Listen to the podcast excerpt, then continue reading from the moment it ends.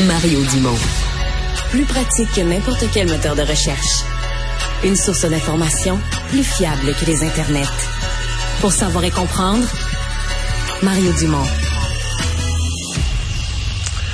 Mais un sondage léger qui a été commandé par l'organisme environnemental Équiterre et qui euh, vient démontrer finalement, euh, selon Équiterre, que les campagnes de publicité qu'ils ont mis de l'avant, la campagne financée par le, fédéral, entre autres, d'Équiterre, euh, anti-SUV, qui visait vraiment une forme de carrosserie, qui visait le SUV, ben ça aurait marché. Parce que on sonde aujourd'hui et ils ont dit il y a plus de gens qui non, il y, a, plus de gens qui sont prêts à des publicités anti-SUV, à des taxes nouvelles sur les SUV.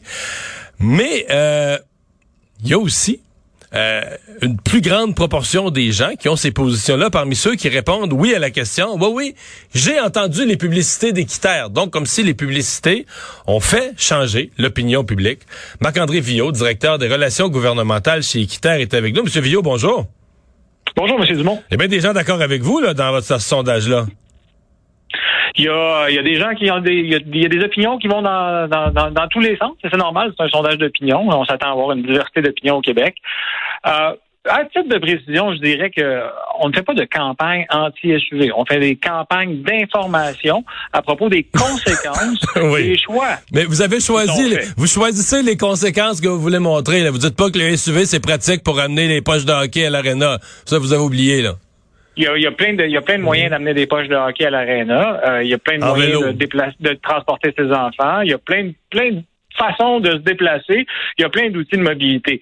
Mais euh, je pense qu'il y a une conscience qui est prise de plus en plus par la population et même par nos dirigeants. Là, on a entendu M. Fitzgibbon il y a deux semaines, on a entendu M. Girard euh, ce matin parler de la possibilité d'utiliser l'écofiscalité pour peut-être favoriser certains choix.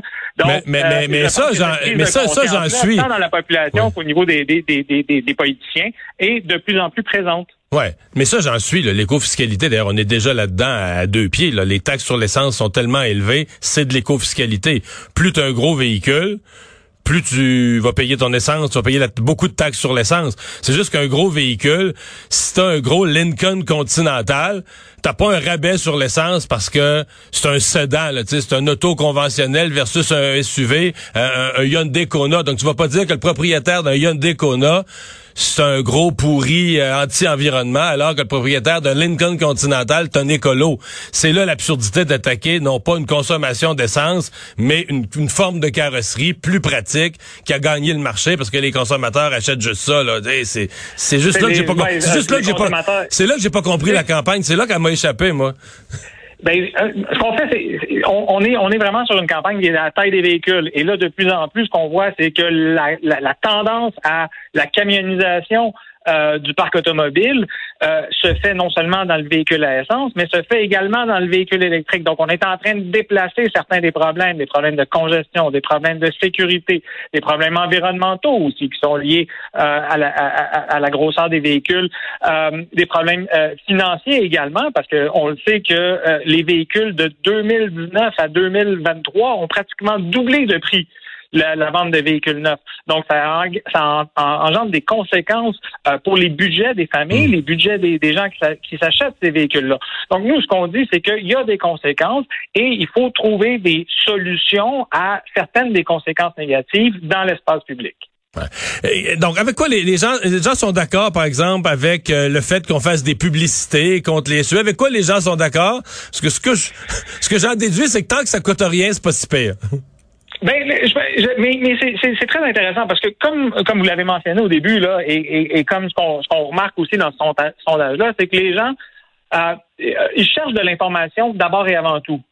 Euh, et après ça, une fois qu'ils vont obtenir l'information, ils vont être capables, après ça, de faire des meilleurs choix, de faire les choix qui leur conviennent le mieux ou de faire des choix différents. Mais ce qu'on voit, c'est que clairement, euh, on, pointe clairement du doigt l'industrie ici qui ne répond pas euh, aux besoins des consommateurs. Ce qu'on voit là, euh, on voit que les consommateurs sont friands aussi d'une variété, d'une gamme de véhicules qui est différente.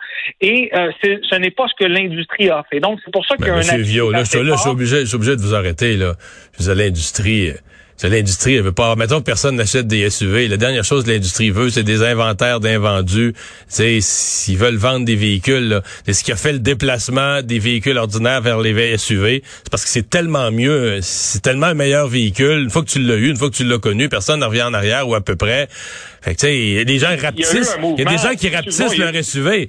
Mais je veux dire, c'est pas les c'est pas les constructeurs automobiles qui ont imposé ça aux consommateurs. Les consommateurs. Ben oui, c'est ça la réalité. C'est que les constructeurs automobiles ont imposé ces véhicules-là. Avant, ben on avait des plus grosses familles. Les, taux de, les taux de fertilité étaient plus élevés. On avait des plus grosses familles. On avait des plus petites voitures. Donc, c'est pas parce qu'on est rendu avec des plus grosses familles. On a le même territoire. Le territoire n'est pas devenu soudainement plus grand. On a les mêmes distances à parcourir. Je comprends, mais ça, a été, ça n'existait pas. ça n'existait pas. Puis quand ça, a, quand ça a été inventé, tout le monde a sauté dessus. Il n'y a plus de téléphone à cadran non plus. Euh, salut, je peux vous nommer là, ce qui a, des choses qui ont remplacé d'autres parce que c'était mieux, parce que les consommateurs achetaient plus l'ancien modèle. Il y a encore des gens qui achètent des véhicules, mais beaucoup moins. C'est la préférence des consommateurs. Parce qu'il y, en a moins disponibles. Quand ils ont, quand Chevrolet a retiré la Bolt, a annoncé qu'il retirait la Bolt, c'est la deuxième voiture toute électrique la plus vendue au Québec.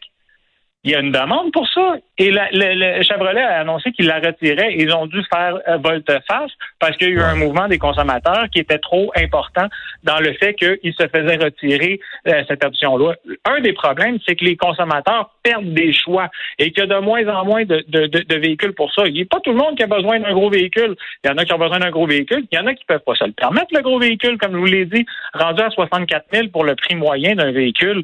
Euh, ça commence à être cher pour un budget. Ça, c'est pas les gouvernements qui fixent ces prix-là, c'est l'industrie qui fixe ces prix-là. Donc, les gens veulent des plus petits véhicules, des plus petits véhicules pour répondre à leurs besoins, les plus petits véhicules parce que ça répond à leur budget. Il y en a qui veulent juste pas dépenser non plus trop d'argent dans le budget de mobilité et donc ils veulent, qui aimeraient ça avoir des options alternatives.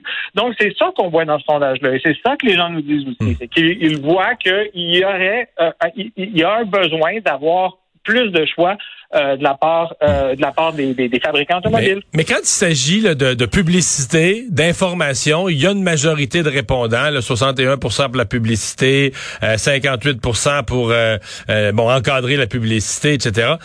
quand ça coûte de l'argent, par exemple, oups, dès qu'on dit des frais d'immatriculation supplémentaires ou des surtaxes, là on n'a plus la on n'a plus la majorité. Mais en même temps, les, les, les, les mesures éco-fiscales, c'est pas des concours de popularité là. Donc, euh, donc c'est normal qu'on euh, qu'on n'ait pas des euh, qu'on n'ait pas des, des, des, des, scores qui soient aussi élevés que dans, pour, les mesures d'encadrer la publicité. Mais ce qu'on remarque, c'est quand on expose les gens à la, à, la, à, la, campagne qui explique les conséquences. Encore là, c'est pas des, des, des, des publicités ou une campagne qui dit ne conduisez pas ça, c'est évaluer vos besoins et faites le meilleur choix. C'est littéralement ça la campagne. Et donc, à partir de ce moment-là, ce qu'on voit, c'est que le taux augmente énormément parce que on n'est plus dans euh, quelle est la conséquence, ma conséquence individuelle? C'est que moi, j'ai euh, accès à ce véhicule-là qui me permet de faire X, Y, Z, mais il y a aussi des conséquences collectives. Et ces conséquences collectives-là doivent être, doivent être gérées soit par le gouvernement provincial, soit par les municipalités. Euh, et donc, à, partir de ce moment-là, c'est ah, il y a une prise de conscience qui est un peu plus grande et ce qui fait en sorte qu'on a un appui peut-être plus élevé parce que gérer des conséquences, ça veut dire dépenser de l'argent pour nos gouvernements. Hmm. Le la campagne de publicité, vous mesurez les effets d'une campagne de publicité, euh, parce que c'est un peu ça, vous mesurez, bon, ben, parmi les gens qui ont, qui ont entendu la publicité, on a on a un nombre accru de gens qui sont devenus d'accord avec nous, mais c'est pas... Euh, Comment dire, je sais que les grosses compagnies font ça, les multinationales font tout ça, font hein? des campagnes de publicité, hein? mais euh, avec la, parce que ça c'est l'argent du fédéral, c'est l'argent du fédéral destiné à l'environnement qui est allé à une campagne de publicité anti-SUV, puis là maintenant qui paye probablement un sondage pour mesurer l'efficacité de la publicité, c'est pas euh, pas un peu. Est-ce qu'on considère vraiment que c'est des sommes euh, qui ont été consacrées à, l'avancement de la lutte au changement climatique?